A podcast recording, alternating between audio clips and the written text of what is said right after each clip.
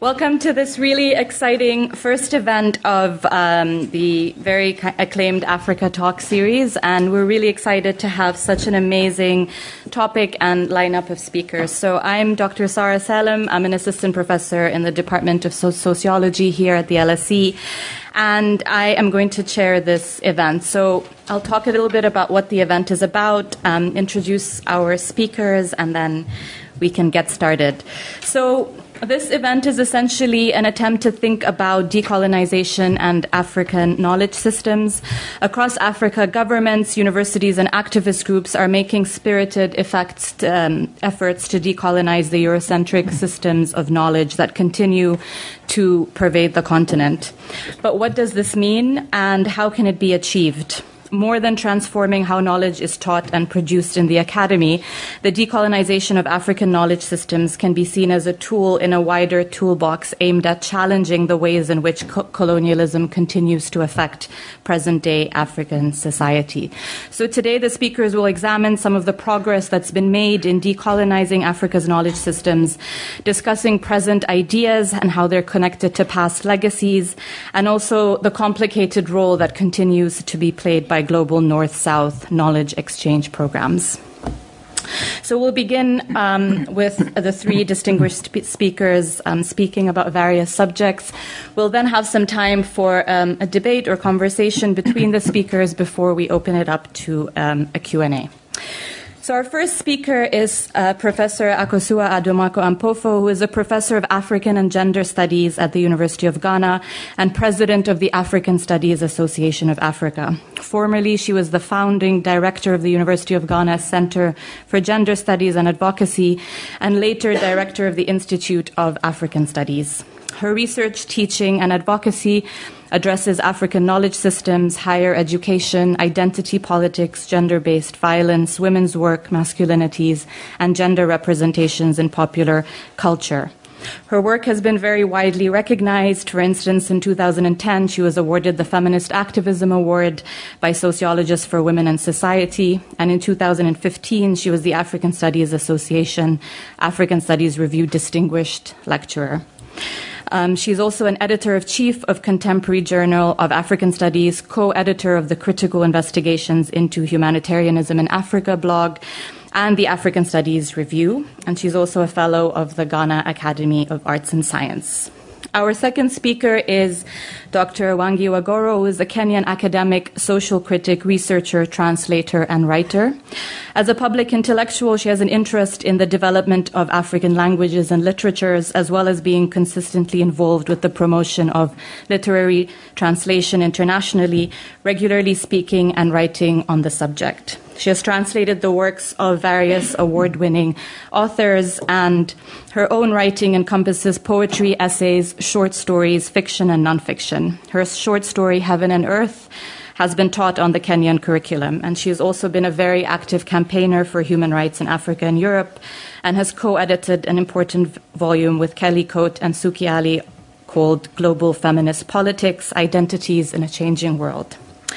And finally, our third speaker is Dr. Romina Istratii, who is based at SOAS, uh, just down the road. She's a critical international development thinker and practitioner. Born in Eastern Europe, she's worked for the past eight years to destabilize Western European epistemic dominance in African development theory and practice.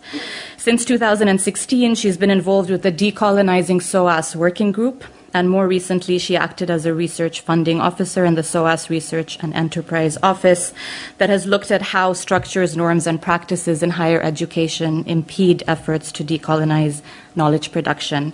She's currently a senior teaching fellow um, for the School of History, Religion, and Philosophy and a research associate at the Department of Development Studies at SOAS. And she also provides strategic advice on matters of decolonization to the Research and Enterprise Directorate. So, a really distinguished panel, um, and I think we can begin with our first speaker. Thank you. Uh, good evening, everyone, and thank you very much for coming let me do some brief acknowledgements before I start. And I'd like to, where's Innocent? I'd like to, where's Innocent? He's outside. Okay. anyway, you can tell him I said this, that really appreciate um, the assistance that he has put into organizing this with, I'm sure, a number of other people whose names um, we don't know. And I also want to recognize his predecessor, Sarah Maya uh, Willoughby, as well as Jovanka, who you know, started work on this, I think, over a year ago. And I know that when we started the conversations, uh, Professor Thandika Mkandawire was supposed to be our um, moderator. And I do want us to, he's, he's unable to be here, and I would like to publicly recognize the amount of work that he has done to put um, Africa as a, a, knowledge site and space, as well as his activism for the continent um, on the table. And thanks very much to Sarah, who's, you know, for moderating um, us tonight. I feel very uh, gratified that my sister Wangui is here. So if you guys intimidate me, I know that she will make sure that I am fine. Um, and to Romina, who I've just met this evening, um, who is also part of our panel. Uh, the Akan say, Obakunsa nso onyame enikata. Literally, a single hand cannot cover God's eyes or face. In other words, to praise and acknowledge him, her. I spent over 30 years working for Pay in the academy with lessons learned from so many colleagues, mentors, students, family, and among them, especially my feminist sisters. And it's impossible to name them, but I would like to stand here and acknowledge that um, I stand on the shoulders and by the sides of many stalwart individuals who have, um, you know, contributed to all that I am and, and share.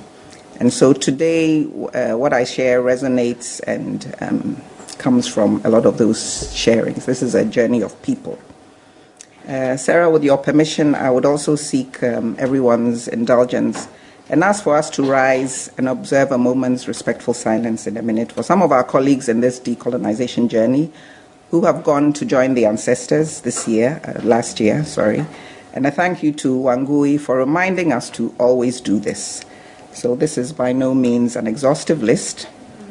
Pius Adesanmi, Maya Angelou, Wainaina Binyavanga, Nipsey Hussle, Theodore Wonja Michael, Caroline Mata, Kwabena Nketia, Atukwei Okai, Toni Morrison, Molara Ogundipe, Leslie. Over the last few decades, there has been an almost an explosion of debates about Africa in both the popular and the academic press, as well as social media, with different protagonists engaging in reclaiming, surfacing, interpreting, sometimes rewriting African stories. For example, The Economist declared Africa the hopeless continent in 2000, I'm sure many of you are aware, and by 2011 had discovered that there was hope and Africa was rising. In these debates, the perspectives of Af- Africans frequently collide with the perspectives of non Africans in terms of what is privileged in the stories about Africa and the so called black condition. The decolonizing project, while not new, has received new impetus and popularity in recent years, thanks in no small part to youth uh, fallist movements. It is decolonization remix season, and that um, terminology, I acknowledge my daughter Yao Paribia for calling it that. Indeed, when I mentioned the title of this workshop to a certain other young lady, she rolled her eyes. Anti decolonize, she said. For in the last few years, I've attended several gatherings where I spoke to the issue, many of them invited. So popular has this old agenda become that some white scholars have been accused of appropriating this new wave for their own professional development. And yet, a remix, a sample, a cover can, can breathe new energy. Who would not love the Beyonce, Ed Sheeran, and Gary Clark Jr.'s 2016 Grammy performance tribute of Stevie Wonder's Master Blaster, aka Jamming? So, for me, I'd like to do two things today. One, insert race very concretely into the Decolonize project and suggest a very intentional to do and undo list to all of us. All of us involved in education have an ethical obligation to do this. As Kwame Nkrumah said the formal, at the formal opening of the Institute of African Studies in 1963, in a speech that has come to be known as the African Genius, and I quote him Not only uh, education is, we must regard education as the gateway to the enchanted cities of the mind, and not only as a means to personal economic security and social privilege. Indeed, education consists not only in the sum of what a man today he would probably say a man or woman knows, or the skill with which he can put this to his own advantage. In my view, a man's education must also be measured in terms of the soundness of his judgment of people and things, and in his power to understand and appreciate the needs of his fellow men and to be of service to them. The educated man should be so sensitive to the conditions around him that he makes it his chief endeavor to improve those conditions for the good of all. Unquote. So, for those of us privileged enough to sit here today who know what we should do to make, to make higher education uh, recognized and included, um, we really need to put our hands to the wheel. Not only so that Africans can feel included and earn our due rewards for our knowledge, but also so that the rest of humanity can benefit in that spirit of corporate human wellness.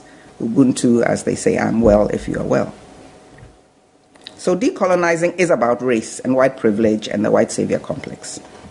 Wangui and I have been discussing the treatment of Meghan Markle. I don't think I need to say more.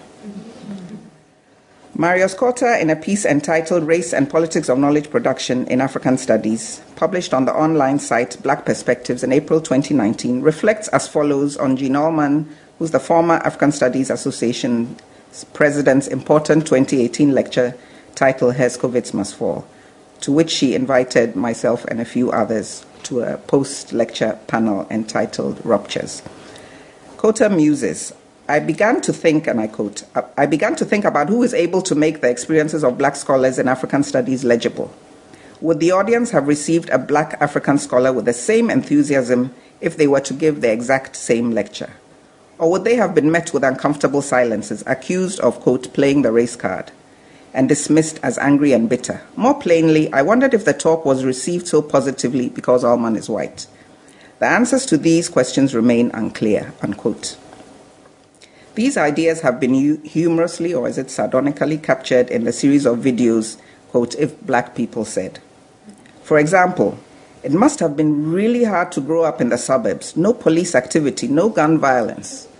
Or, this is me volunteering at an orphanage in Europe. It was so inspiring. or, your name is so easy to spell. Sidebar in 2015, I was a Fulbright scholar at a small sectarian college in Irvine, California. At the very first faculty meeting, an older white man asked me if I had a nickname, as my name was too difficult to pronounce. Many people today suffer from chronic long term conditions that cannot be cured, but that can be controlled or managed. Take, for example, chronic obstructive pulmonary disease, COPD for short. It's a condition that includes obstruction of the small airways and emphysema. This chronic condition can be controlled with breathing treatments and inhalers. However, when the person with COPD develops a bad cold, flu, or pneumonia, she or he now has an acute lung condition which makes the COPD worse and causes new disease symptoms of the acute on top of the chronic. The patient's symptoms worsen to the point where hospitalization is needed. My father is 92. He has been an asthmatic all my life. And as he aged, he would fall into the acute phase and throw the rest of the family into a panic more and more often. Once he was cured of the acute condition or it had run its course, then the chronic condition would eventually go back to its baseline and, and, he would resume his own version of a normal way of life. But that normal was really only a resumption of life under the banner of chronic. So for my father, it meant going back to his inhaler, his oxygen machine, and his medication. Race, patriarchy, epistemic power, class, the capitalist economy, and the media are deeply implicated in resistances to our decolonizing project. And the Academy has often treated matters of race or capitalist ruptures as acute. Say, when there are student movements around decolonizing the Academy, such as the student fallist movements, or in questions of hiring minorities to fix a situation where there are too few. As soon as these matters are presumably attended to, usually in piecemeal and non sustainable ways, there's a return to chronic silences, erasures, or misrepresentations racing the academy. In other words, seeing and responding to the harmful operations of race is central to the decolonization project. Only this way can we ultimately, ultimately make the higher education space, this world, safer and more, more productive for all of us. I repeat, I am well if you are well, in the spirit of Ubuntu. In the rest of this talk, I'll illustrate some of these conditions as I present my to do and undo list. So that's my list. And if we don't have time, at least you know what I was attempting to say. we need to remember that in Europe and America, some other places. The aim of African studies was not, as Nkrumah exhorted us, to study African peoples on the continent and in the diaspora in African centered ways, but rather to understand the natives so as to better other and so justify plundering and colonizing them. This was true of all colonies, but I center on Africa. So, we want to surface and pay tribute to our forebears and contemporary scholars and activists. It is important to acknowledge the origins before the remixes. From the, from the former slave uprisings, uprisings through the civil rights and independence struggles to the heart searing music coming from places like the US and South Africa. For example, Miriam Makeba in 1963, having testified to the United Nations about the apartheid regime, her citizenship and right of return were revoked. Slave resistance tales. Carlota Lucumí, slave on a Cuban plantation, where she planned and orchestrated an uprising that included many women somewhere around late 1843. She was the catalyst for several others across Cuba. Fortunately, today there are many online archives where these histories are available for study, and the silences can no more be acceptable. Since the 1800s, black scholars globally have consistently called attention to the racial politics that underpins the marginalization of African and black knowledge, aka calling for decolonization and demonstrating how it can be done. Academics such as Du Bois, as well as clergy and community leaders, paid attention to issues that concerned the continent and linked the ways in which, in today's parlance, Black lives mattered across space. In other words, specifically linking the experience of people of African descent globally. This attention to linking experience of continental Africans and blacks in the US was at least partially responsible for Kwame Nkrumah's studying at an HBCU, Lincoln University, historically black uh, college or university. Du Bois trained, among other things, as a sociologist. And so, since my most recent training is in sociology, though I think that I am uh, maybe schizophrenic in my trainings, let me spend some time on Du Bois. He was a founding figure in American sociology and key to visual sociology. Yet his standing in sociology is barely given a mention, except, of course, in black studies. The International Sociological Association's own list of books of the century is telling. In 2018, whereas Max Weber appears 14 times, W.E.B. Du Bois appeared twice, and Patricia Hill Collins is completely absent. of course, this is a reflection of the ISA's membership and whose work we engage with, and I am a member of the ISA. While Du Bois is best known for his concept of double consciousness, many of his works predate the famed Chicago School of Sociology. The Atlanta School's visual, visual sociology is where he very significantly embedded himself with a team of students and alumni from Atlanta University, now Clark University. He executed meticulous empirical research and used statistics from the US Census and US Bureau of Labor reports to create graphs and charts picturing the skyrocketing progress of black Americans post emancipation his work helps us to understand the active state sponsored dismantling of black businesses and why we don't learn about this in the curriculum. His efforts to establish black studies can be recorded as early as 1941. And a whole of HBCUs that he and others um, worked with. In 1953, Howard was the first HBCU to establish a formal African studies program. And as far as I'm aware, it was also the first university to offer a PhD in African studies and remains one of the few universities with a fully fledged department, though its fortunes have suffered. Du Bois was viewed by many African scholars as the father of modern Pan Africanism, and his work drew radical African American intellectuals and artists to Ghana and other parts of Africa. Julian Mayfield, um, Maya Angelou, who taught at Ghana, Bill Sutherland, who married the famous Ghanaian playwright and artist Efua Sutherland, later uh, settled in Tanzania. And of course, Du Bois and Nkrumah started work on the um, uh, African Encyclopedia. and uh, Shirley Graham Du Bois, who accompanied him to Ghana, was instrumental in the establishment of the Ghana Broadcasting uh, Corporation. We can talk more recently about the Dar es Salaam School there are several um, Africanist congresses that were held across the world, um, including a very important one in Ghana in 1962. We can talk about um, congresses held in 1974 in Dar es Salaam, uh, Kampala 1994, and, and, and the list goes on. And yet we do not hear enough um, about these uh, works. Second point um, black faculty and students. Where do they place in this um, project that we are trying to build in a new uh, form today? And we can have all these statistics and, and, and share them.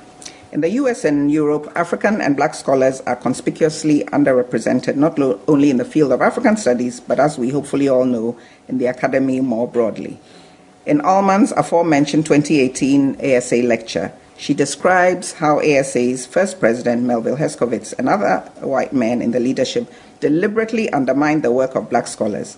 And she singles Herskovits out, who once boasted that he was responsible for ensuring that Du Bois did not receive funding from the Carnegie Foundation to support his work on their Encyclopedia Africana. The hostile treatment of black scholars by the ASA's first leadership contributed to the rift between the fields of African studies and African American studies that is still palpable today. I'm sure that we're all familiar with the, um, the statistics, and I have a suspicion that uh, Romina is going to share some of those with us, so I'm going to skip that, but I have them here if we need to return to it. Point three epistemologies. We need to decolonize not only the curriculum, but the entire way of teaching. Who teaches? What is taught? Which theories and concepts? What methodologies? Ask yourself what images do the following concepts conjure and what do they mean in practice? Development, failed states, family, so called nuclear and extended, arranged marriages, classical music, and what the heck is ethno music, ethno fashion, ethno food, ethno medicine? Really?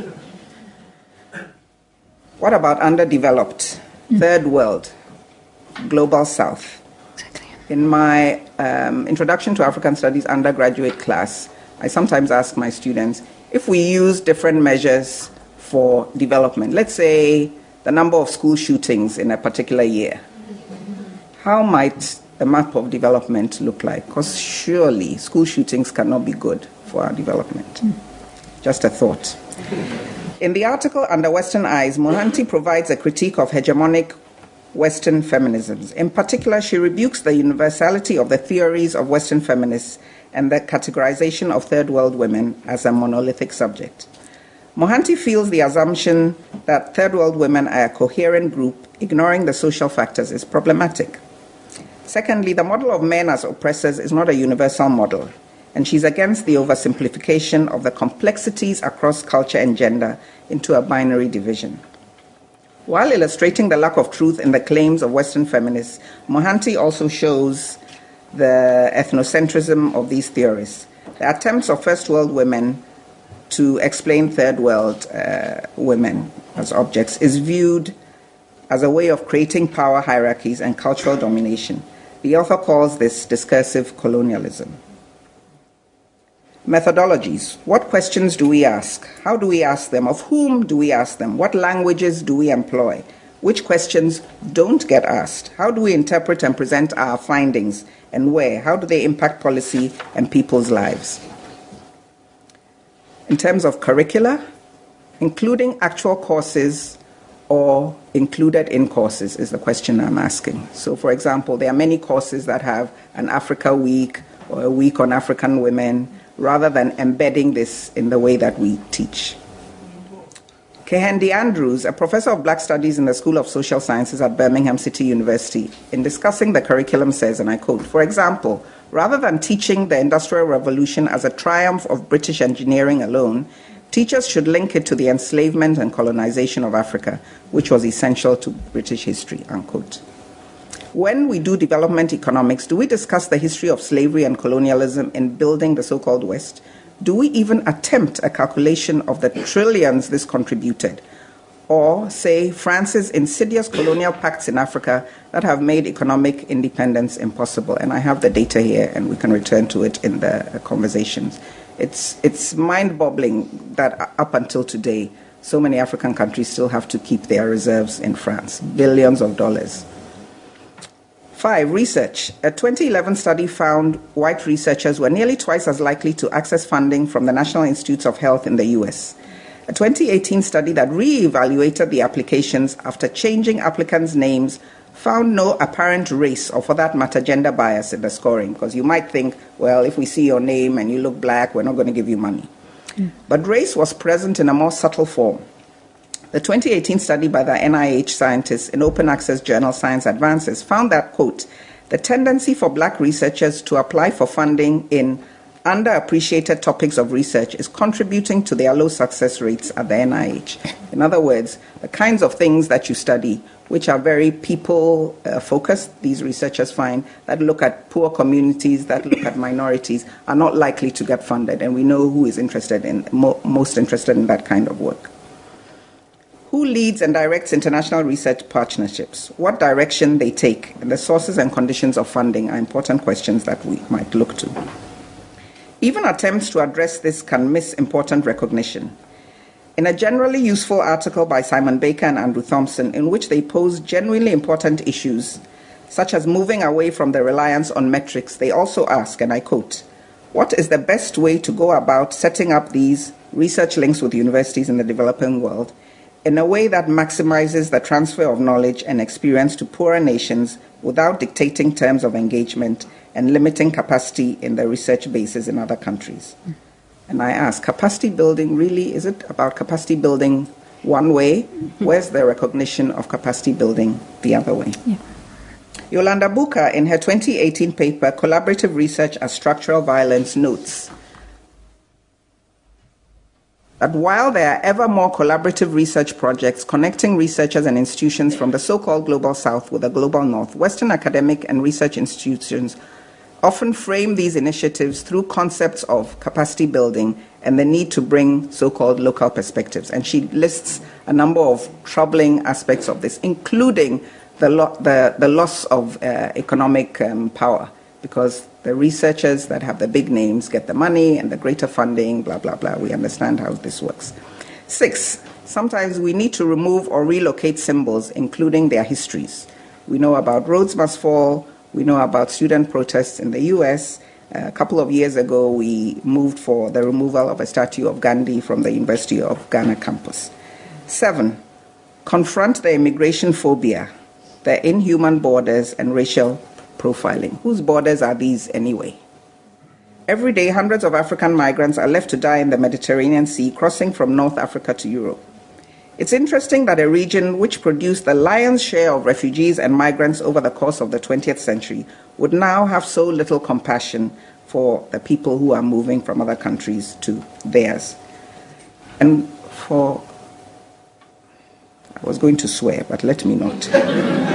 Since I'm on camera, I should swear. I'm a grown woman, I have to. Um,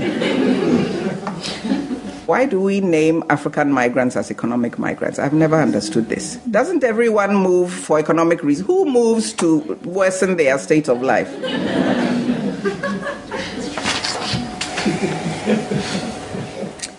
Eight, we need to have conversations, and I'm almost done conversations and collaborations globally, including conferences, popular culture sites, and um, I'd like to, because I'm president of African Studies Association of Africa, say the good work um, that we are doing, and, and Wangui will bear me out, I know. And now she has to because I've called her name. Our 2019 biennial conference was titled African and Africana Knowledges, Past Representations, Current Discourses, Future Communities. And this was a really important bridge both across the continent and with uh, global Africa. And I just want to read a couple of testimonies that came from the conference. I quote, it was a real treat to be in sessions with so many young, dedicated researchers presenting exciting and innovative work. I felt the spirit of this conference remarkably different from the African Studies conferences I usually attend in Europe, ECAS and ASA UK. I didn't say it all. the feeling in Nairobi was that people do research for the betterment of their communities, not just for the betterment of their careers. Maybe this is more explicit in the feminist gender section of the research than elsewhere. I don't know, unquote. Somebody else said, Oh my God, it was so healing to be around so many African scholars and scholars of Africa. Another said, In fact, this is what distinguishes the African based conferences. ASA is a vision of the academy that is feminist and enabling of Pan African women's career development. These communities are building something revolutionary. unquote.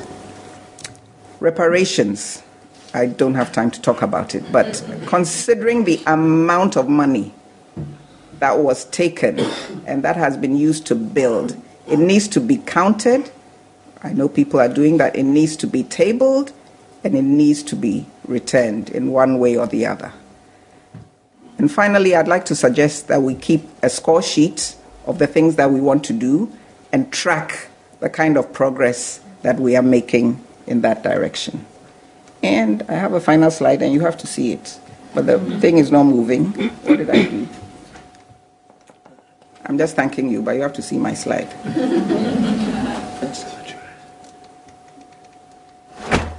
is the witches. they followed me. No, the other way. I don't fear them. Okay, just to say thank you.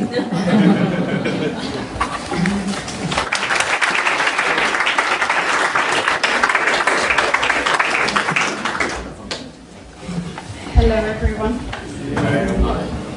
Suppose I've only got 15 minutes, so I'm going to read, which I don't like to do. I like to speak without reading, but I'd like to thank um, um, the organizers, Innocent, in particular, for his very hard work, Sarah, and uh, my two um, co speakers here. I'm also very delighted and honored to be here amongst friends. London is my home, as many of you know, and I can see you all. Hello, wave. and I sort of feel very happy that you've actually made it, um, and I've had an opportunity to work with some of the scholars in the room. My family is here, my niece and my son and that's also very um, exciting. I'd like to acknowledge one particular person, and I know she's not expecting this, but Dawn Grant is in the room.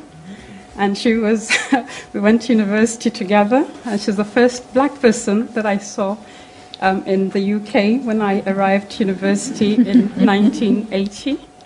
And I'm saying this just to say I've observed um, scholarship on, um, in the UK for the last 40 years on the front row are my friends and brothers, and I will mention them later in my speech because it's very important that we have a community. There are scholars here, other scholars that I can see in the front row from SOAS and other places, that there is a strong community in the UK that's concerned with knowledge and Africa. And I can't see you all. I can see you, Robtel, so don't worry. but I'll wear my glasses to look at you later. But um, and I must acknowledge um, uh, Professor Akosua Adomako because it's because of her that I'm here. She roped me in, and normally when she asks, I don't even hesitate to think about it. I just say yes because, as you can see, she's a very powerful, dynamic, important scholar. Um, and she started the African Studies Association of Africa, as you heard her bio, and that's just the tip of the iceberg. She's actually a very serious scholar. Do, do read her work as well as all this organizational stuff that she does. So it's not enough to just be a scholar. You have to do all this other work. If we worked as hard as all scholars in the world worked as hard as this not very tall person does, excuse me, then I think all our scholarship globally would be very fine. We're not fortunate enough to have that privilege of just being scholars in the ivory tower. We have to do so much more. But that we don't mind, we don't complain. But just in case, I'm very talkative, so if I don't get to my 15 minutes, Sarah, I would like to just summarize what I would really wa- like to leave with the audience today is that my title of my paper is The Ill of Things and the position of, Positioning of Knowledge, Power and Location. And by ill, pour ceux qui parlent français, c'est le il qui laisse un garçon, un bébé dans une salle et on doit prononcer toute la salle il. Mm. For those who um, don't speak French, the il is the French uh, subject pronoun used. If there's a baby boy in this room, we would refer to everybody as ill, which is the masculine. And of course, ill in English. Do I need to translate that? So, my overriding remarks are that if knowledge does not serve humanity for the better in its contemporaneous time or in the future, then that knowledge, however much it is, is of no use to humanity. Knowledge, no matter where it is to be found, and it serves humanity, is of value to all human beings, as Akosua just said to us.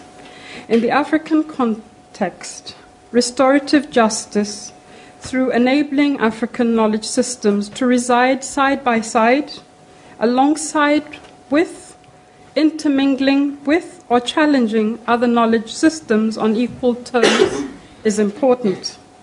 The restoration of knowledges held captive the reparative process of returning knowledge and of archiving contemporary knowledges in democratic forms, including respecting the location of African knowledges and archives, is very important at this moment.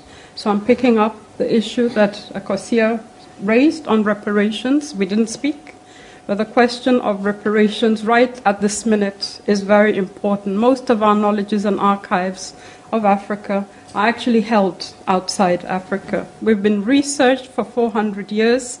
Every leaf, fauna, animal, creature has been documented somewhere and it resides outside Africa. So the restorative process is so much bigger than the cost of money, the labor that has gone into building outside Africa.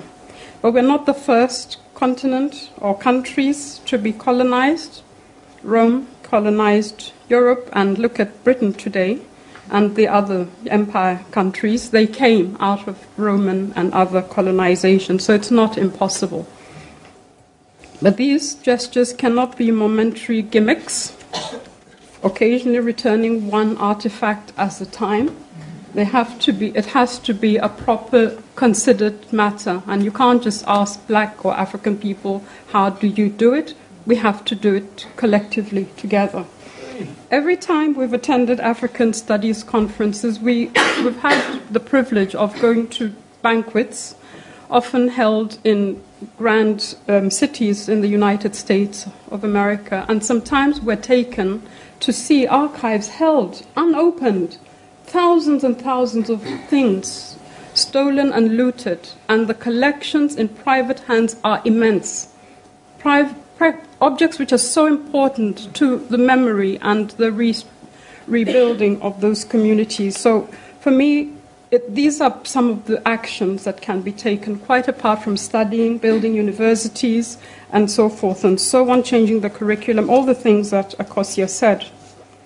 So the global systems mean that it's very difficult now also to know which languages are which. So borrowed and stolen is African um, knowledge and sold back as belonging to others that sometimes we do not know the provenance of some of this work. And IP, intellectual property, has not been acknowledged often. You'll know, many of you, that Picasso's work is somehow linked to Af- African art, etc. And the traces are there in music, in food, in everything. So we are so interlinked, and 400 years can't just be undone by a 15 minute paper that I'm about to present today. Secondly, knowledge is perceived as a neutral value in English, at any rate, with no purpose of its own or intent. And I'd like to argue that knowledge functions um, with, within the vessel in which it is poured. So it will take water, for example, will take the shape of whatever vessel that you put it in. And so the socio-cultural, economic, and political issues cannot be removed from the equation. So um, I remember one student from Kenya went to register at an institution that we shall not aim, uh, name, but you can guess which one it was. She went to study African studies um, in this country, and she was asked to empty her mind of all that she thought she knew and that the people who were teaching were going to teach her something that she'd grown up with, somebody who speaks the language, somebody who's had received knowledge from her ancestors, her grandmothers, her mother, and so forth and so on. She was asked to empty all that and submit herself, of course, to the scholarship. And I'm not asking any students here to come thinking that they're very clever, because institutions of learning, that's exactly what they're for. They're for humbling ourselves at all ages to learn something new, come to lectures like this. And I'm very excited because I'm also learning a lot. So um, I want also to acknowledge, as Professor Akosua said, these issues are very complex, and I'd actually like to cite Kimberlé Crenshaw, who's coined this concept of intersectionality and allowed many of us who used to say black, disabled, um, sick, disabled, queer, blah, blah, you know, very long sentence. Your essay would be full of all these millions of words that you, half of it would be full of naming all these. She's given us a tool which enables us not to simplify a very complex matter, but to see that we are all interlinked. And I'll give you the example of DNA. You will not believe it, but some of you in this room may be related, apart from the ones that we know we're related to. Some of you may be biologically related, so say hi to your relatives. So, of course, we'd like to, um, on this point of knowledge not being neutral, I'd like to recall this very famous Macaulay Minute, which I'm sure that you, you know about. And he said about the Indian education system I feel that it's impossible for us, with our limited means, to attempt to educate the body of people. We must at present do our best to form a class who may be interpreters between us and, and the millions we govern.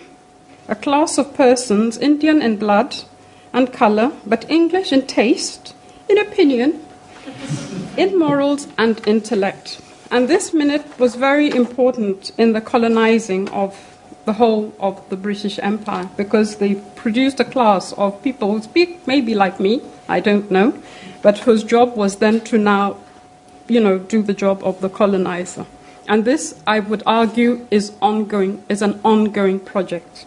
And as far as we study, read, write, even come here to speak to you in European um, languages, then it is very difficult. I've got five minutes and I haven't even started. so, here I was going to show you a picture of an Asian woman carrying a white man on her back, but please look it up. I didn't bring my slides, I'm sorry, Innocent and Sarah. But um, I did want to show you the images, but maybe we'll present it at another time. I'd also at this point um, like to talk, third point, on translation, and to say that words mean a great deal and how we use them, as Akosua made that list. So I won't go over that list, but you heard third world development, etc. Um, and I've had the privilege of working as a translator, so it's very, very clear to me as a translator just how words mean very different things. You'll remember that President um, Mandela was referred to as a terrorist, and many other people somewhere else in another environment saw him as a, a, a, you know, as liberation, a person who was struggling for liberation. I'd also like to acknowledge Robtel Pailey's work, which she wrote in African Arguments in 2016, which is instructive, and she asks the question, Where are the Africans in African studies? And she's here in the room. Robtel, wave. There's Robtel. So if I'm calling these people in case you might want to talk to them because they, they might be hiding in the audience and you may not be aware. I'd also like to acknowledge June Bam-Hutchison, busy filming me here. She's um, an archivist and works in museum studies and has um, done a lot of work in trying to recenter in this country um, uh, the black presence and African presence here. I actually met her and her double barrel name, and we had a very funny conversation. I said, All these people keep inviting me, and they don't intend to pay me. They want me to be an informant, etc. But then I discovered she was an African woman.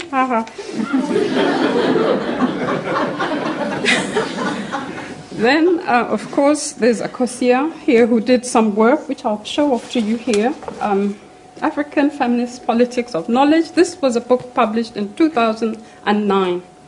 And I'm just saying this here to say that all this decolonizing remix, these kinds of moves, post colonial, trans colonial, mother colonial, father colonial, whatever, post future colonial, whatever, sometimes are ruses to move us away from the conversations which we really should be having. The African nations are actually founded on a post, on a decolonizing path.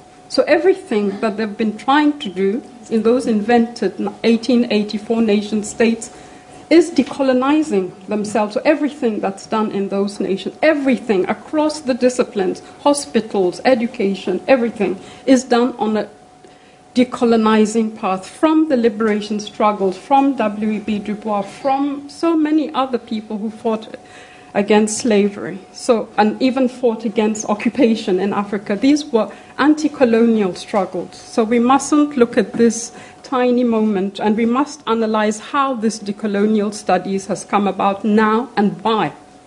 Ngugi wa Thiong'o in 1986 coined the concept of decolonizing. There's a book by him, and I would urge you to read it because it says all this very well. So I'm just saying, and I said time is very important, and you've seen that it's possible to set back the clock to a time of how we used to be.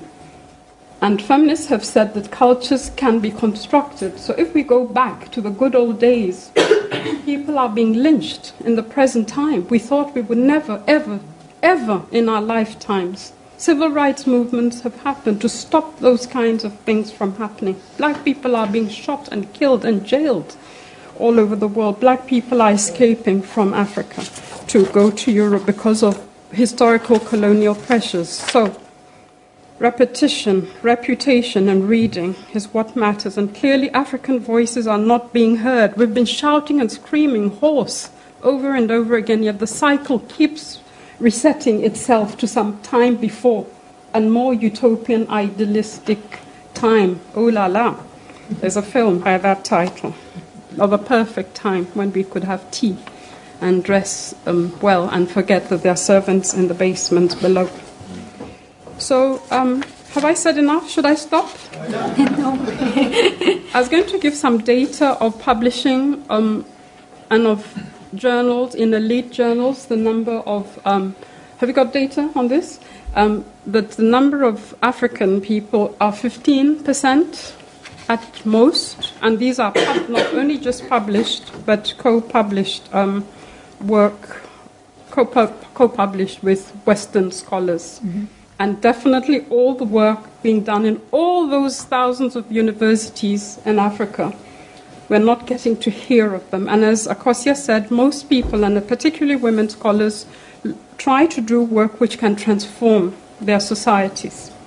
Um, it's not education for education's sake. I escaped the ivory tower, and I'm very sad because I think I'd have made a very good teacher in this country. Um, but I escaped because I didn't want to be bubbling away against the racist um, context that I found. And I say this because when I first went to university, I won't say which, but it's publicly known, I was studying French, and um, we were reading Baudelaire, and we reached a point where there was a voluptuous, black, beautiful woman and everybody turned to look at me. wow. And I, I was so puzzled by this thing because I was definitely not voluptuous or beautiful or sexy or whatever the thing was supposed to be. I'd like to end, if you don't mind, by reading from this lovely book, which is a decolonizing book, I would say, of um, Margaret Busby's New Daughters of Africa. 25 years ago, she published a book like this to try and bring African and women's voices to the fore. She's published another one, 25 years. Why are we needing 25 years to publish a book like this? Mm. Why? So I'm going to read you my own piece, not to show off, but I think it speaks to the subject that we are here today. And Myriad Press have offered the audience, and I know some of the writers are also in the room, so hello um, who have offered a discount, I think, of 25%, and I think you, the code is available. We can share it later. But my piece is called Looking Down from Mount Kenya. Where do you hope to join my life? Flowing, not like a river, but as, tor- but as torrents and currents of the tide, buffered by the multitudinous waters of change, going back and forth, lapping up the high and low banks, dazzling the plains with luminous floodings, awash against the orange red sky of our history. Where do you and I merge as minor or major con tributaries to the great sea, vast ocean of change? Or where do we become engulfed by other tides of the past, of victory and of shame? And what futures unforetold then and now? What do we become? Droplets of vapor carried under the translucent sky to descend on unsuspecting blossom of springtide freedom as a dewdrop, inseparably defiant, or swallowed by the parched earth of our deserters, or a hailstorm in the tropical storm. Here we stand, poised to emerge like Gikuyu and Mumbi in a world of numerous possibilities, drawing from history and awed by the great expanses of the earth, the sea, and the sky that are our future, and which hold promises of infinite, infinite, infinite possibilities. I'd like to end by thanking my brother Eugene, who's been a great, um, and I'm calling these people because they're in different disciplines, and they will, and Ra, sitting next to him, Ray, We've been doing these conversations for the last 40 years that I've been here. And still, and all these are very senior and major people in our society. I was going to talk about Bernardine Evaristo, who got half an award, the first ever black woman to win a Booker Prize. How ludicrous, half a prize.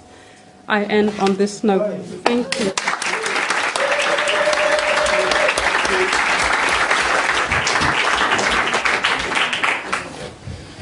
Listening to Wangui is like listening to music. I was, I was a bit lost. Um, it's, uh, I, I, I, can't even speak now.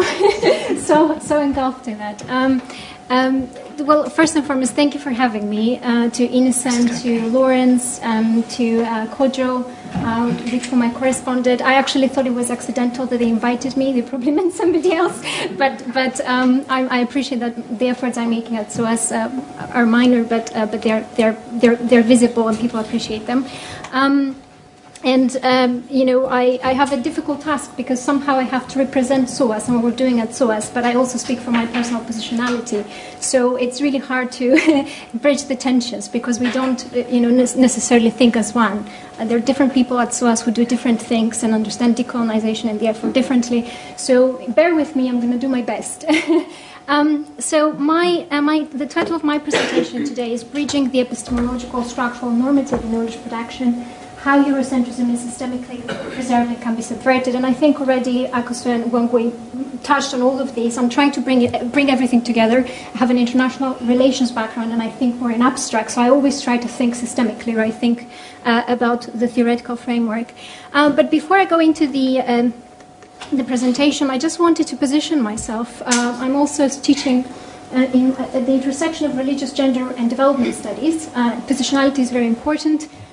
And uh, it's really, you know, whenever uh, somebody speaks, it's important to understand where they speak from, what kind of baggage they bring. Um, uh, myself, I have been about seven years uh, in international development. I started uh, looking at agricultural development when I was uh, a student in the US at a liberal arts college with a scholarship. I come from a low, low income family uh, which migrated to Greece uh, from Moldova when I was four years old. So then I was really uh, happy to get that scholarship and be able to get that holistic uh, knowledge that, that, I was looking for. Uh, but soon I discovered that the kind of research I was doing in, in agricultural development was very monolithic in its representations of agricultural development in sub-Saharan Africa. And obviously the emphasis was always on sub-Saharan Africa. So I started to question that. And I, I was very fortunate to get a Thomas J. Watson Fellowship, which is quite similar with Fulbright.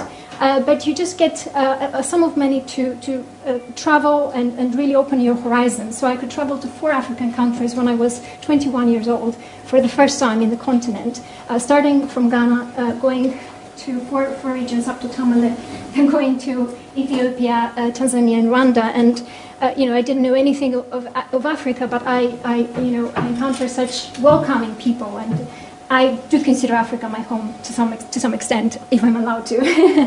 um, and and then you know I, I really got uh, committed to deconstructing development studies and deconstructing theories.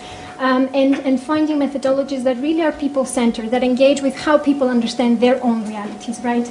Um, and, and really engaging with languages. Uh, I came to do a PhD at SOAS. I completed the PhD in 2018. And, and then I became really in, involved in decolonizing SOAS as a PhD student. Uh, I was also co-editor of the SOAS Journal of Postgraduate Research, and we developed the Decolonization in Praxis volume, which was, you know, how we students understood what decolonizing our institution or epistemology could mean, right? So um, uh, it was our own effort. And then uh, in 2016, SOAS established the Decolonizing SOAS Working Group with the support of the institution. And this is comprised by both staff and students. Um, and I was part of that. I was, uh, you know, I think it's laudable that both students and staff could be in the same space and talk about everything very openly. Uh, Dr. Meera Sabaratnam, who's chairing the, the group, has done a wonderful job with that. And, um, and then I got involved again in open access issues and how to open knowledge. Um, and, uh, and finally, uh, I uh, worked for a year in the Research and Enterprise Office because I was really interested to understand how funding and material parameters and the structural parameters uh, were conducive to perpetuating the epistemological hegemony of Western Europe and North America. And this is what I want to, to talk about today. Um, my experience in the research office. Um, and with the support of the, of the Director of Research, uh, Dr. Alex Lewis, uh, led to this um, event which we did just in September 2019, which attempted to apply a decolonial lens to research structures, practices, and norms. And, you know, as uh, Akosua Wangui said, there is this renewed attention to decolonization. Uh, you know, SOAS has done a lot, again, motivated by the student, the FOGS movements, which reached SOAS. And uh, uh, there was extensive work being done on decolonizing the curriculum, on revisiting pedagogies, on becoming more inclusive. Uh, but much less attention on, on, the research development side, right, on the structures uh, and the norms that govern research and knowledge production. Um, and also, the funding landscape was changing, which I noticed immediately coming from international development. Uh, a lot of ODA related funding, so uh, funding that is related to the official development assistance that the UK uh, provides to uh, low and middle income countries, it, it, increasingly encroaching into academia right? So instead of offering these funds bilaterally to countries, they, they provide the funds to universities to do uh, development-oriented research. And so we wanted to bring, uh, you know, have a conversation with the funders, with uh, research directors uh, to see what, what, role the research offices also have in research development practices.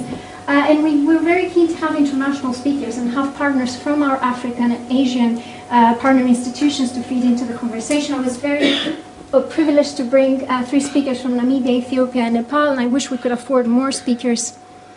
Um, and um, sorry, and, and really, what what that event uh, made evident is that the epistemological questions that we're, we're, we're um, uh, bringing up here are to a large extent dictated by the funding landscape and the publishing landscape, and you know the more structural and normative uh, framework that underpins knowledge production. So you really have to take a systemic approach to understand it, but also to subvert it.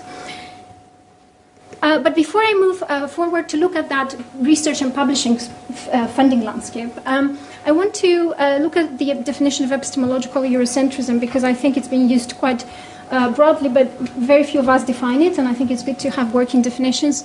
I'd like to echo Gloria Ladson Billings' um, and here, understanding that epistemology is ultimately linked to worldview, right? All individuals, all of us, are epistemologically situated, are socialized in certain worldviews, and these worldviews inform how we think about the world, what theory we make, right?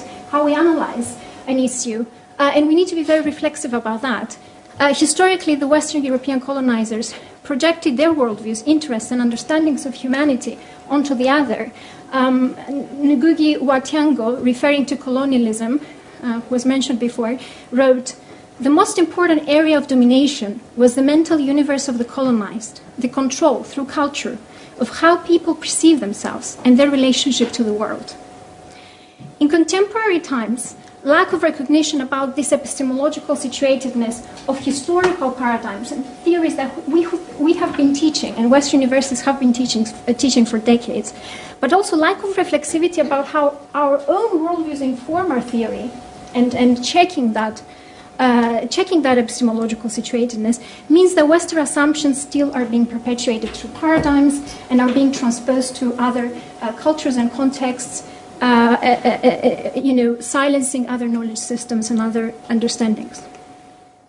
So I want to highlight th- three key epistemological issues that, again, have been highlighted. They have been raised by multiple African scholars and Asian scholars, uh, but I wanted to just highlight it because I will relate them to the structural and the, and the normative issues that I will raise. Uh, I think disconnect between theory and practice is a huge issue, especially in development studies. Disconnect between the academic and the research community dominance of English language, uh, as is, it was said, you know, language is intertwined with epistemology. Um, so, so if you really want to decolonize epistemology, you need to engage with the language. You need to be able to communicate. You need to be able to read between the lines, right? Language is not only discursive, but also non-discursive. And Eurocentric standards of knowledge validation, excellence and impact, the politics of citation. Who is being cited to validate your argument? Why is it that it's certain male white philosophers and not somebody else. Uh, peer review norms and modes and forms of knowledge sharing. So these are the kind of epistemological issues that I think are very problematic, but they are being perpetuated by structural normative and regulatory uh, factors. The political and ideological agendas, the financial constraints, and all the other uh, sort of conditions in which higher education is embedded, right? Especially here in the UK, we all know. And these are I highlight some of these uh, frameworks like the Industrial Strategy, the Research Act, the Haldane Principle, Research Excellence Framework. Those who work in research offices, if anyone is uh, in the room here aware, uh, you know, institutions are really guided by these frameworks, and everything they do is because they have to be responsive to these frameworks. Uh, re- another another parameter: research funding climate uh, and asymmetries, funding priorities, uh, and other laws that govern funding, and geographical distribution of publishing houses, the dominance of English language in publication, although Spain, Spanish is rising in some uh, areas and contexts, uh, and also the norms of publication, how peer review is done, the bias in peer review, which I will return to, and so forth. So I want to focus on research funding because this is what was key to the event that we organized, bringing the funders to SOAS to have a conversation. Uh, if we look at the stats, R&D, research and development funding, is disproportionately available in the world. Um, so GERD expenditures, uh, the highest percentages are seen in North America and Western Europe. In fact, 46.5% of the total is in Western Europe and North America, and only 0.7% in Sub-Saharan Africa. Um, which is which is really surprising. And this is, if you want to see, this is the uh, the figure uh, based on the UNESCO Institute for Statistics is not, uh, uh, you know, com- comprehensive statistics, but it, it is striking to see. Um, the share of global R&D accounted by Asia, Latin America, and Africa increased since the 1970s, according to some studies, but without significant reduction of asymmetries in the world. Simply, the asymmetries have been displaced. Uh, the other thing that has happened is that research funding has become now more dictated by political agendas. So now you have ODA related funding, right? So that's related to the UK's official development assistance, which means that uh, government rules and fiscal rules really dictate uh, these goals, but also government priorities. Whoever has uh, has heard of the Global Challenges Research Fund and the Newton Fund, uh, those are all informed by the Sustainable Development Goals and Agenda 2030. But these global challenges are defined by whom? Right? There is this discourse that a lot of NGOs were involved, you know, internationally in defining this agenda, but as we will see, uh, they don't necessarily express the priorities of communities. And also, because uh, there is more, so because now funding is uh, related to government, it also becomes more intricate to apply for it. So you need support from research development st- uh, staff in, in offices and institutions, which means that uh, it makes it harder for someone to apply as an individual. You have to apply through the institution. So this is what I call the institutionalization of research funding. Some institutions who have the capacity will be able to apply. Those institutions who don't have the capacity will not be able to apply.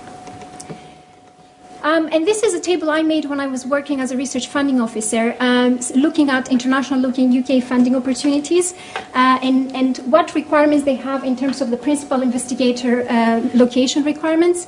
Uh, most of them are granted to UK institutions. So you, it has to be a UK institution, or they bring international scholars to the UK.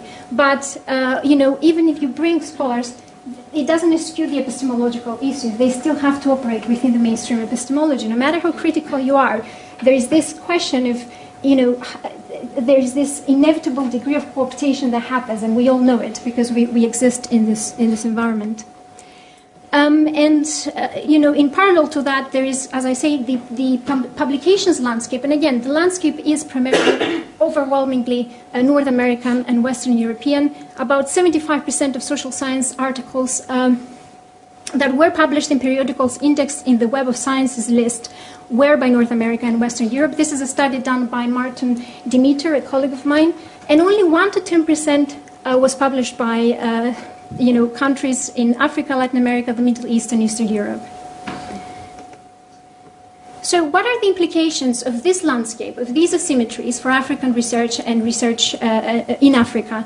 Uh, what, th- these are points that emerged in our event and our conversations with our international partners.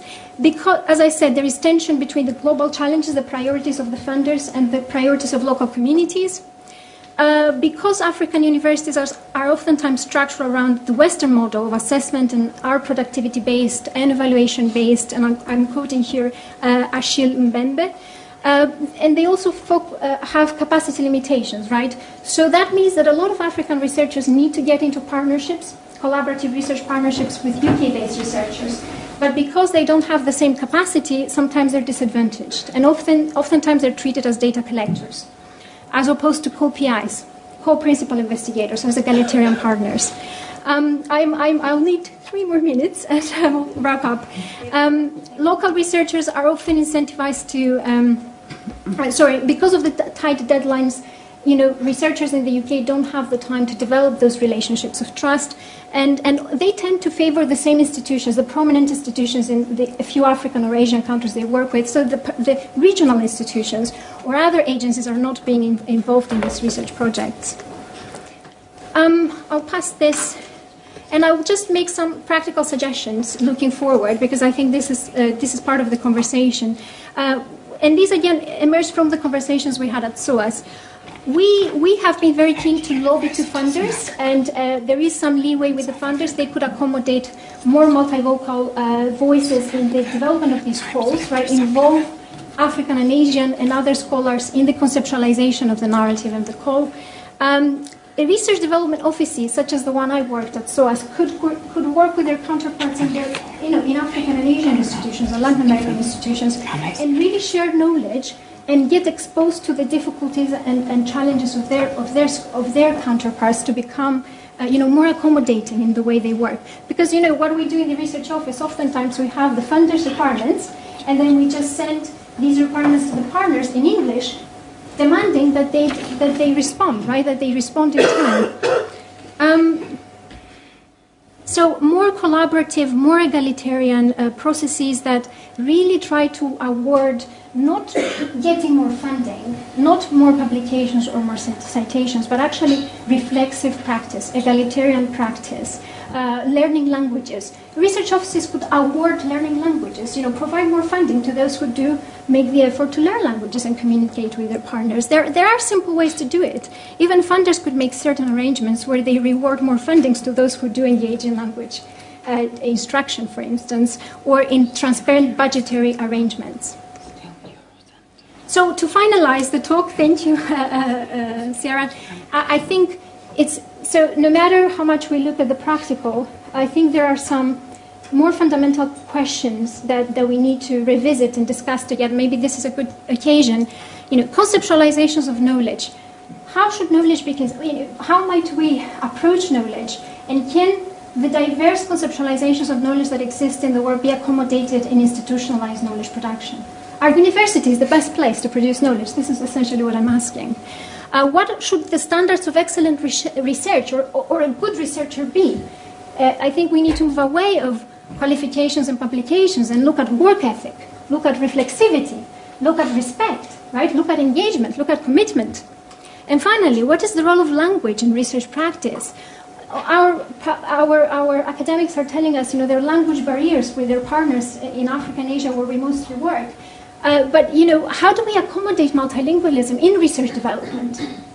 What sort of initiatives can we take as funders, as academics, uh, from different perspectives to accommodate that?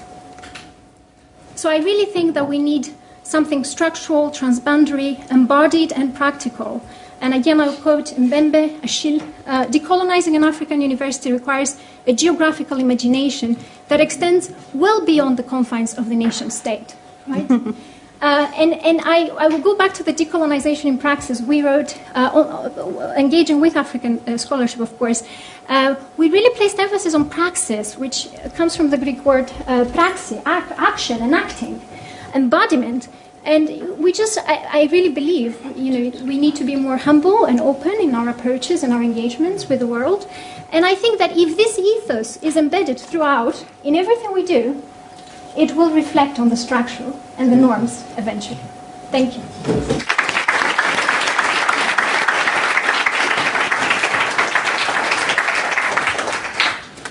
Thank you so much for such amazing contributions. Um, were very rich, and uh, I was especially struck by the really amazing um, ways in which you spoke about knowledge and the ways in which knowledge is generational, is collective, and so on. And so, thank you very much.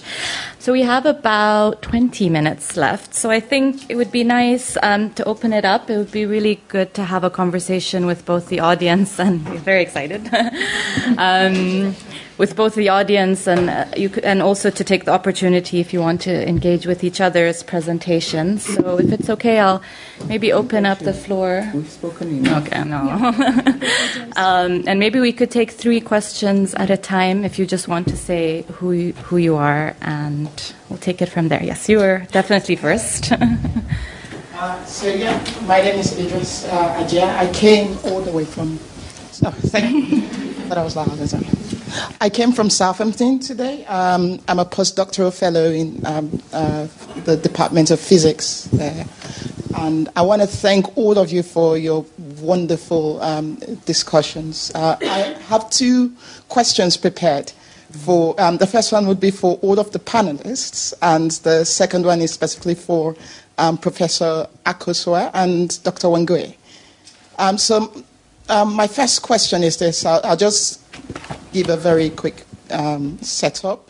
So recently, I think um, it was last year, Heiko Maas, who's like the, I think he's the um, Minister of Foreign Affairs in Germany, he made a statement with, which I found personally egregious, um, which was that, so, so he, he, he was like, the Holocaust is a uniquely um, uh, inhumane um, um, thing compared to the genocide that happened in Congo.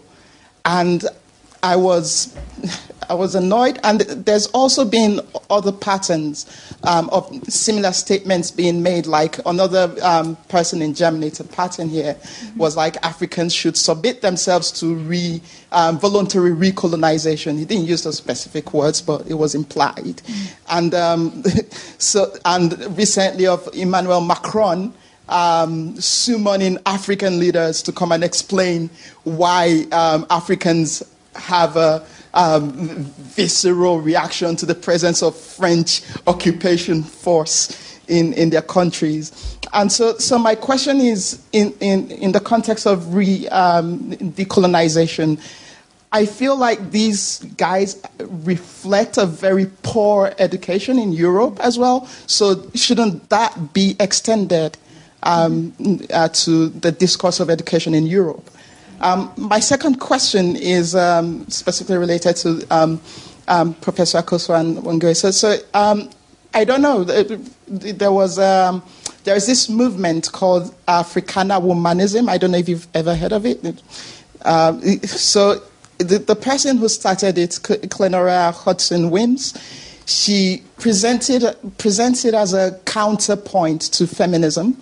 Um, I don't know myself personally. I feel like there is it's a ruse, but hey, I'm an expert on feminism, look at me. um, so I, am just wondering what your um, opinions are, are on, on those two points. Finally, I would just like to shout out to um, my boy explorer um, Ali Madi, who discovered a very famous river uh, somewhere here, River Guru, he calls it. And um, um, I think his um, discovery has inspired a lot of Africans, I would say, to come here and discover more things in these new, um, new found places. Um, hopefully, so you'll be seeing um, more of us.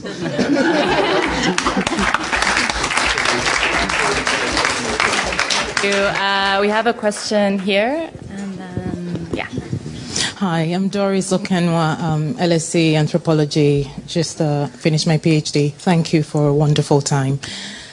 Um, it's interesting to hear what Africans are teaching Africans in the universities at home. I was imagining this conversation happening in University of Lagos, University of Nairobi, and what that would be because there is a decolonization that should happen in that curriculum. Mm-hmm. I'm Nigerian. My fieldwork was in Kenya, and Kenyans were like, "What are you doing here?" Mm-hmm. And I was like, research on it, that's so white. so it's not just a problem of funding and all the things that has been mentioned, but I mean, Robtel knows my journey. It was a Herculean task. I almost gave up, not because I was um, being racialized, but it, the issues from, you know, dealing with Africans that couldn't understand what are you doing here, one studying anthropology and doing research. It's a white thing, kind of like an accepted thing that it's only white people that do certain things. So we're talking about imagination, a deficit in imagination. Um, the SOAS representative talked about at 21 tra- having the grant to, to travel to like four, four countries. I also have a friend that learned Swahili in the US in secondary school. So there is actually that imagination that you can actually backpack somewhere, you can actually do certain things, you know, and we still learn some type of way in our African universities that also need to be decolonized. So it will be interesting to know what you teach and how you manage this. Thank you. Thank you. We have, you. yes.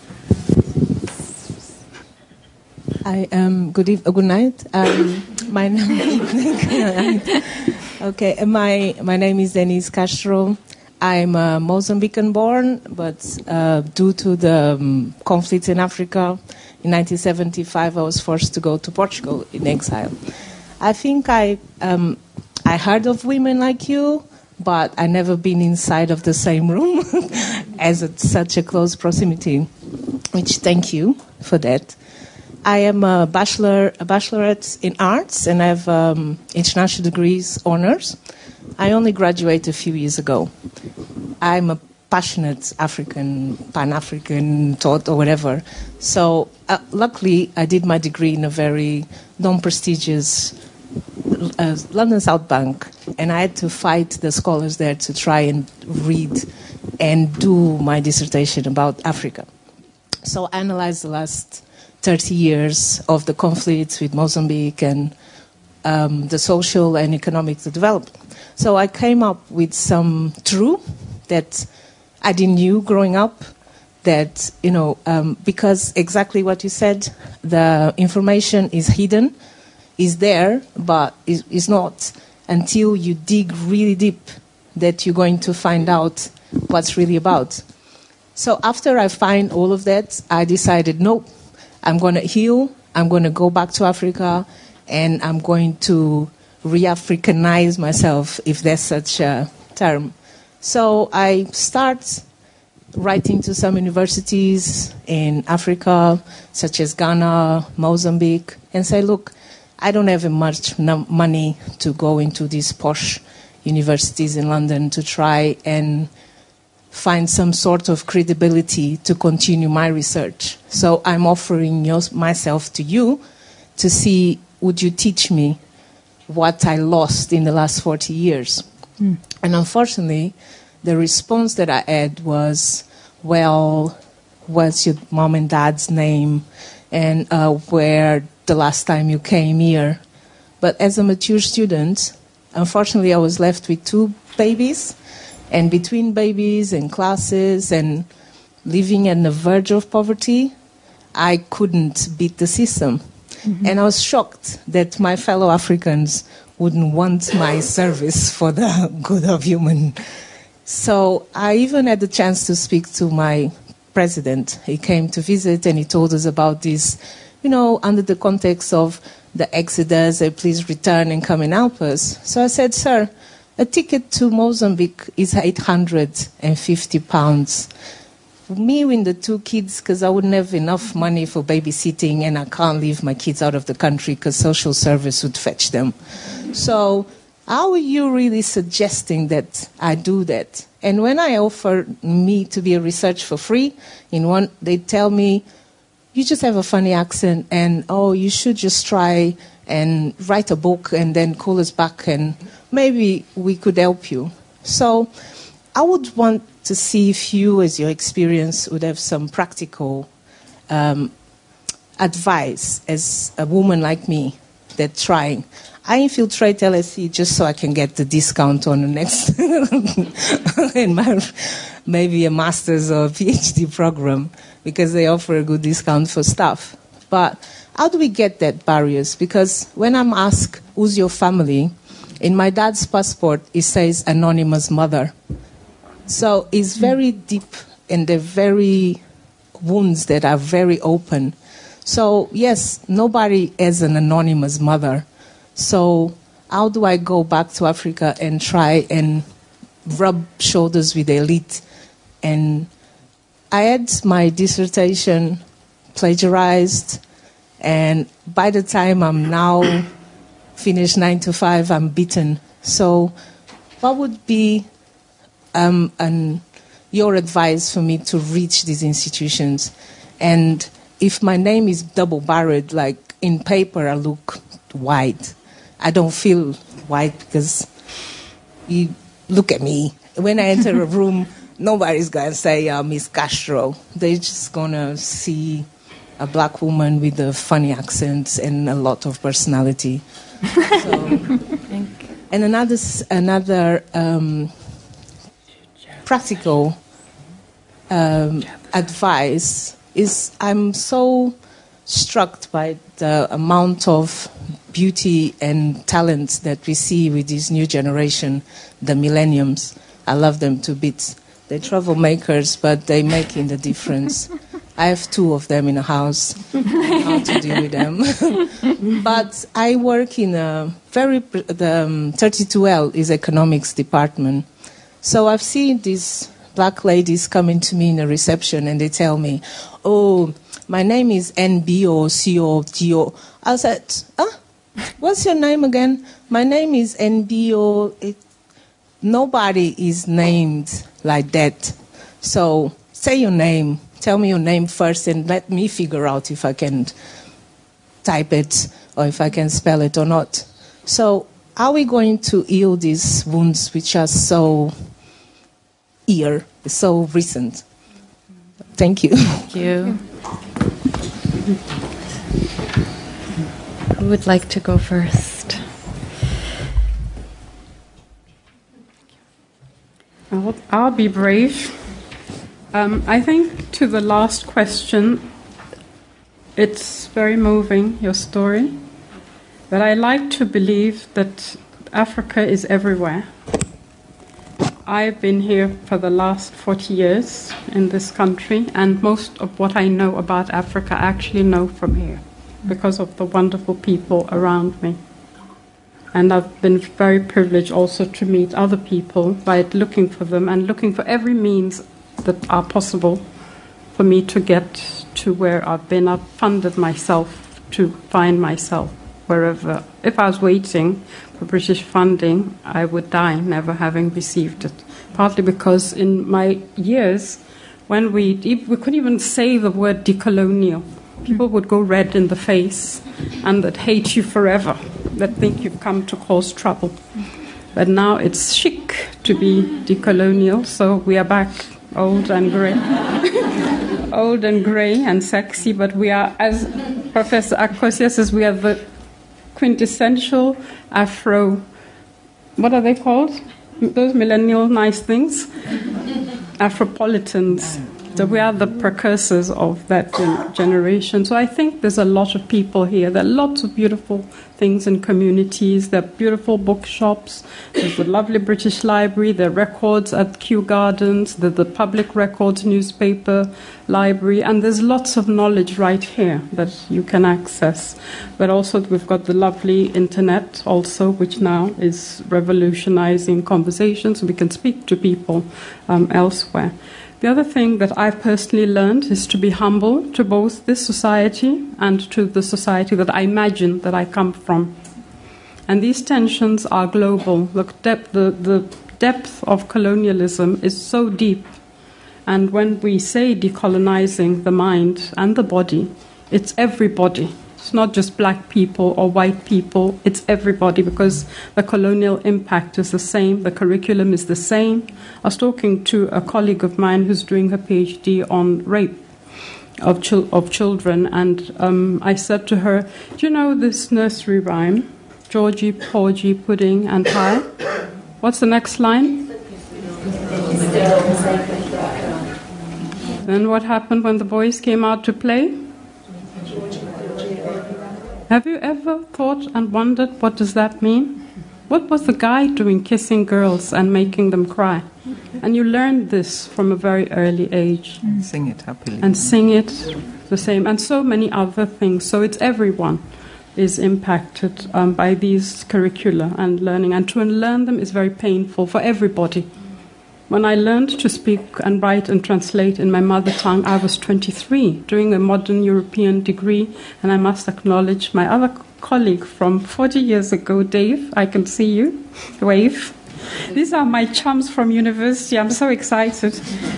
Um, and we are still going strong. We formed AfroSoc, and didn't we? Remember? Late nights? Yeah. Don't remember?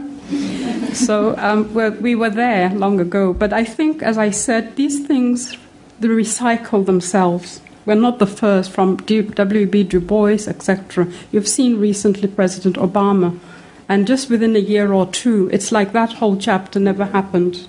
Mm. So the nature of racism and these isms is that they know how to reinvent themselves. So we have to find ways um, of of um, of reinventing themselves. I wanted to speak briefly about the question of, of the Holocaust in Congo in relation to this, that there is that repetition. I went to a market, uh, a flea market, and I saw Mein Kampf for the last, for the first time in my life. I was so shocked next to some gollywogs being sold in Dulwich, um, and I was like, "Is this happening in my lifetime?" You know.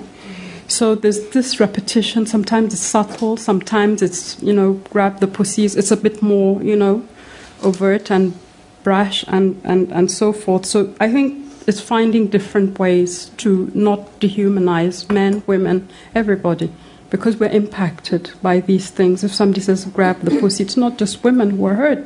Men don't want women's pussies sorry to say the bad word, but they don't want women's pussies grabbed either. And the millenniums, I'm sure they're very special. They don't definitely want that. um, and then the African woman, I will leave that safely to Professor Akosua, but just to say that there are many, um, that knowledge is contested, as I said earlier in my conversation, whether it's capitalism, race, whatever. All these knowledges are contested. So I think I'll stop there. Okay.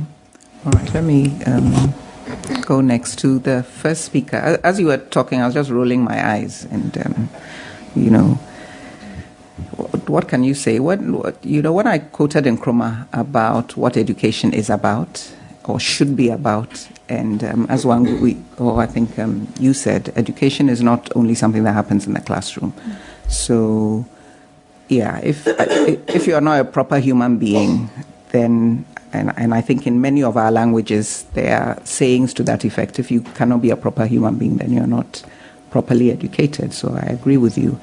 And just thinking of the damage that um, you know France has done on the continent. Let me let me read a couple of things.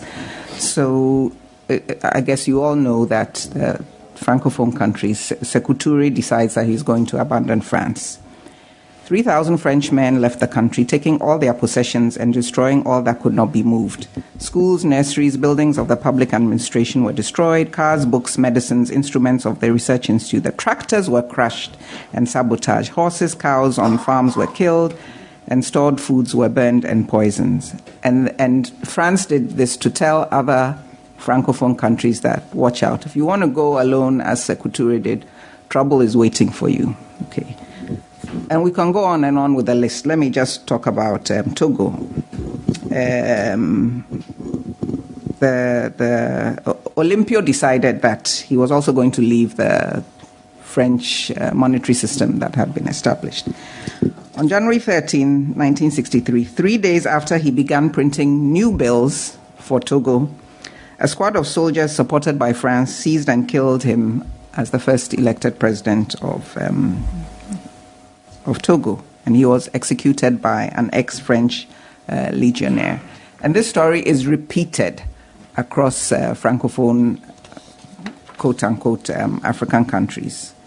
Same happened um, to um, so, uh, Burkina Faso, then Upper Volta. Uh, Jean Bedel Bokassa came in, and you find these so called French legionaries uh, complicit in all of these uh, sites. And as, as I said, the amount of money, 85% of these countries' reserves are in the central bank of France. There is zero accountability about what is happening to that money, the profits that are made. I mean, and then this man has you have to yeah you have to borrow you have to borrow your own money. And this man has the temerity to talk about what Africans should and should not do. I mean, to me, we're talking about good and bad human beings, and I agree entirely that if you go into the spirit of Ubuntu, and I know Ubuntu, like decolonialism, is like, yeah, okay, Ubuntu again. But seriously, if we go into the, the spirit of Ubuntu, it's like you are pro- you you cannot progress without other people. If you think that your progress is just in your little French box, you know, look at the world that we are living in today. And the Akans have a saying that Emrisisa, times change. If you are a wealthy person, um, you know, in, in some societies, you give somebody a gift, and then you're looking at the person, you're richer than them, and it's like, oh no, you really shouldn't have. And, and, and the Akans are like, you do not refuse a gift from anybody. And I'm sure this can be multiplied. Because by refusing the gift from the so called poorer person, you are suggesting that you will always be on top, you don't need anything from anybody. And we know that we all need things from other people. You're walking down the street, you, you, somebody comes to attack you. You're hoping that that poor person whose gift you didn't take may come to your rescue. So, you know, this kind of thinking. Uh, don't swear. I don't want to swear. we, we, in Ghana, you can you can say tafrache and then you can say anything after that because you've you've cleansed what you're about to say. so excuse me, that is a lot of BS. And um, yes, we should look at the educational system. And, and, and teaching and learning is about making us human beings who can. Mm-hmm. I mean, we are, we are destroying the earth. You know, we're not thinking of tomorrow. Look at what we do to the environment. We don't care two hoots. It's about get, get, get, get, get, get and then where's tomorrow? Okay, and but but I do want to say, I'll come to the womanism thing last, if I may. Um, there, there, were questions about decolonizing the academy um, in in African countries. The, um, I, I, th- I think that Wangui has alluded to this uh, very well. That we, we, we have a European educational system. The African universities were destroyed. Okay, so we recognize that what we have, you know, yeah, it has some usefulness, but it's not, it's not our system, it's, it's borrowed. And so in, in, Ghana, for example, when Kwame Nkrumah set up the Institute of African Studies, he was trying to be a pra- pragmatic. He was trying to be pragmatic and say that you know this university, it's it's a university in Africa. It's not necessarily an African university. We're going to have an Institute of African Studies. You guys try and center African knowledge and work with other departments. And I have to be honest, at the University of Ghana, it has been a consistent um, battle to have people, some people in the university acknowledge that not everybody is doing African centered research. And the fact that you are doing research on Africa, among African people, doesn't mean that you are, your um, Africa is centered in that. And um, we often get pushback. It's like, why you guys think you're the only ones doing African studies? We also, and we're like, not necessarily. You are not necessarily um, having an African centered approach. And so, you know, it's, it's not a perfect system. I mean, when, when the University of Ghana was, you know, became ours, um, I should say. And, and Nkrumah said that we wouldn't have anthropology, and until today, we don't have an anthropology department because he felt that anthropology was this voyeuristic, let's go and study the natives and see what we can do. Mm-hmm. Of course, we have trained anthropologists, you know, but it, it speaks to, um, you know, the agenda at that time, and it's a constant. It's a constant challenge to do this, but at least we have sites and spaces um, within the academy. And, and I would echo the earlier point uh, made that learning, and that goes to the question, the question that you asked, that learning doesn't take place only in the academy. I think that um, Wangui has given us all um, a very rich list of places where knowledge can be found. So, I mean, we can have a conversation afterwards. I would ask you know, sometimes you need a master's or a PhD for practical purposes because there are some jobs, if you don't have those letters after your name, they're not going to employ you. But there are other people who look at individuals and say, this is the person that I want.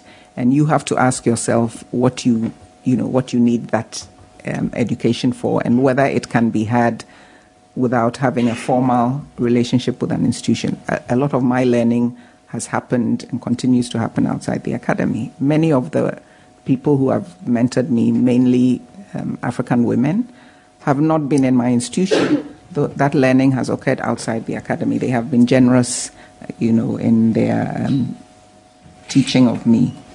Um, and and I'll, I'll, just cite two two places that I find very useful. One is Africa as a country. I'm sure many of you here, you know, find this um, an important site. And you know, shout out to Sean Jacobs and, and company.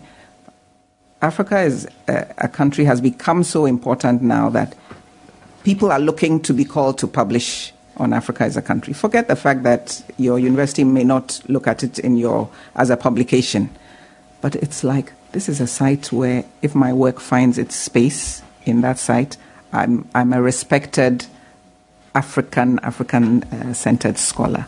Um, just to privilege a blog that I'm a part of, Critical Investigations for Humanitarianism in Africa, I think is a, a great place for, for learning. I have, I'm, I'm a co-editor on the blog, but I'm always amazed at how much I learn from both young and old, um, you know, who publish there. And as you said, the one, uh, wonderful internet.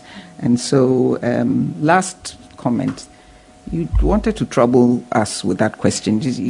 Wang, Wangui has deftly dodged it, and I dare not. But um, I, am not the most uh, competent person to talk about language, even though I talked, I did talk about concepts and so on. For me, a name doesn't doesn't matter that much. Of course, sometimes the, the naming is critically important, but it's also about what that name is trying to convey I, I use that the term, I, I call myself a feminist strategically because I think it, it flags the fact that there are certain things that um, I will do, others that I will not tolerate. And it's about equality of men and women and, and centering that in you know the, the, the work that I do and um, how I relate with people and so on. You know that, that we have a right to an equal spot um, on the planet and to undo their injustices. If that's what um, womanism or a womanist agenda seeks to do, and they want to name it differently, because of the baggage that comes with the contestations between white feminists and black feminists, and it's important for people to, to not use a term that they think is not their own. I think, fair enough you know, because people will, will you, use the term and you will explain why you are using it. And I understand that when living in certain contexts, you have to be careful about the terminology that you use because it's a, a political project.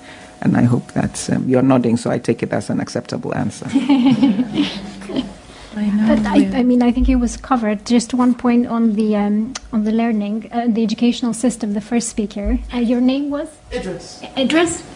Um, so it was very very good point. I mean, at SOAS, um, we are we are having these conversations of how we can work together, with, you know, with house, high schools and uh, primary schools and secondary schools to revamp the curriculum. You know, how do we teach history to children here in, in the UK?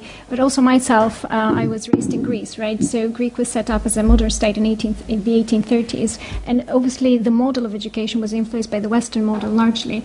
And my experience as a student up to high school level until I went to the US was all based on memorization uh, and it was delivered to us to memorize. It wasn't about thinking critically about the world. Uh, it wasn't about assessing how that knowledge reflected on our lives and whether our experiences uh, confirm that knowledge or not, right? So you have to always compare, you, you have to uh, uh, juxtapose what is delivered to you to your life's experience. Is that accurate? If that doesn't express it, then it should be, you know, deprecated not condoned. It's not right. It's not true. Um, so I really think, and we're having this conversation in the uh, conversations in the SOAS working group. Um, uh, Dr. Elnor Nubijin, who is studying his, uh, is teaching history at SOAS, uh, is actually very involved in this uh, on how we can raise critical thinking. Right? How can we teach differently?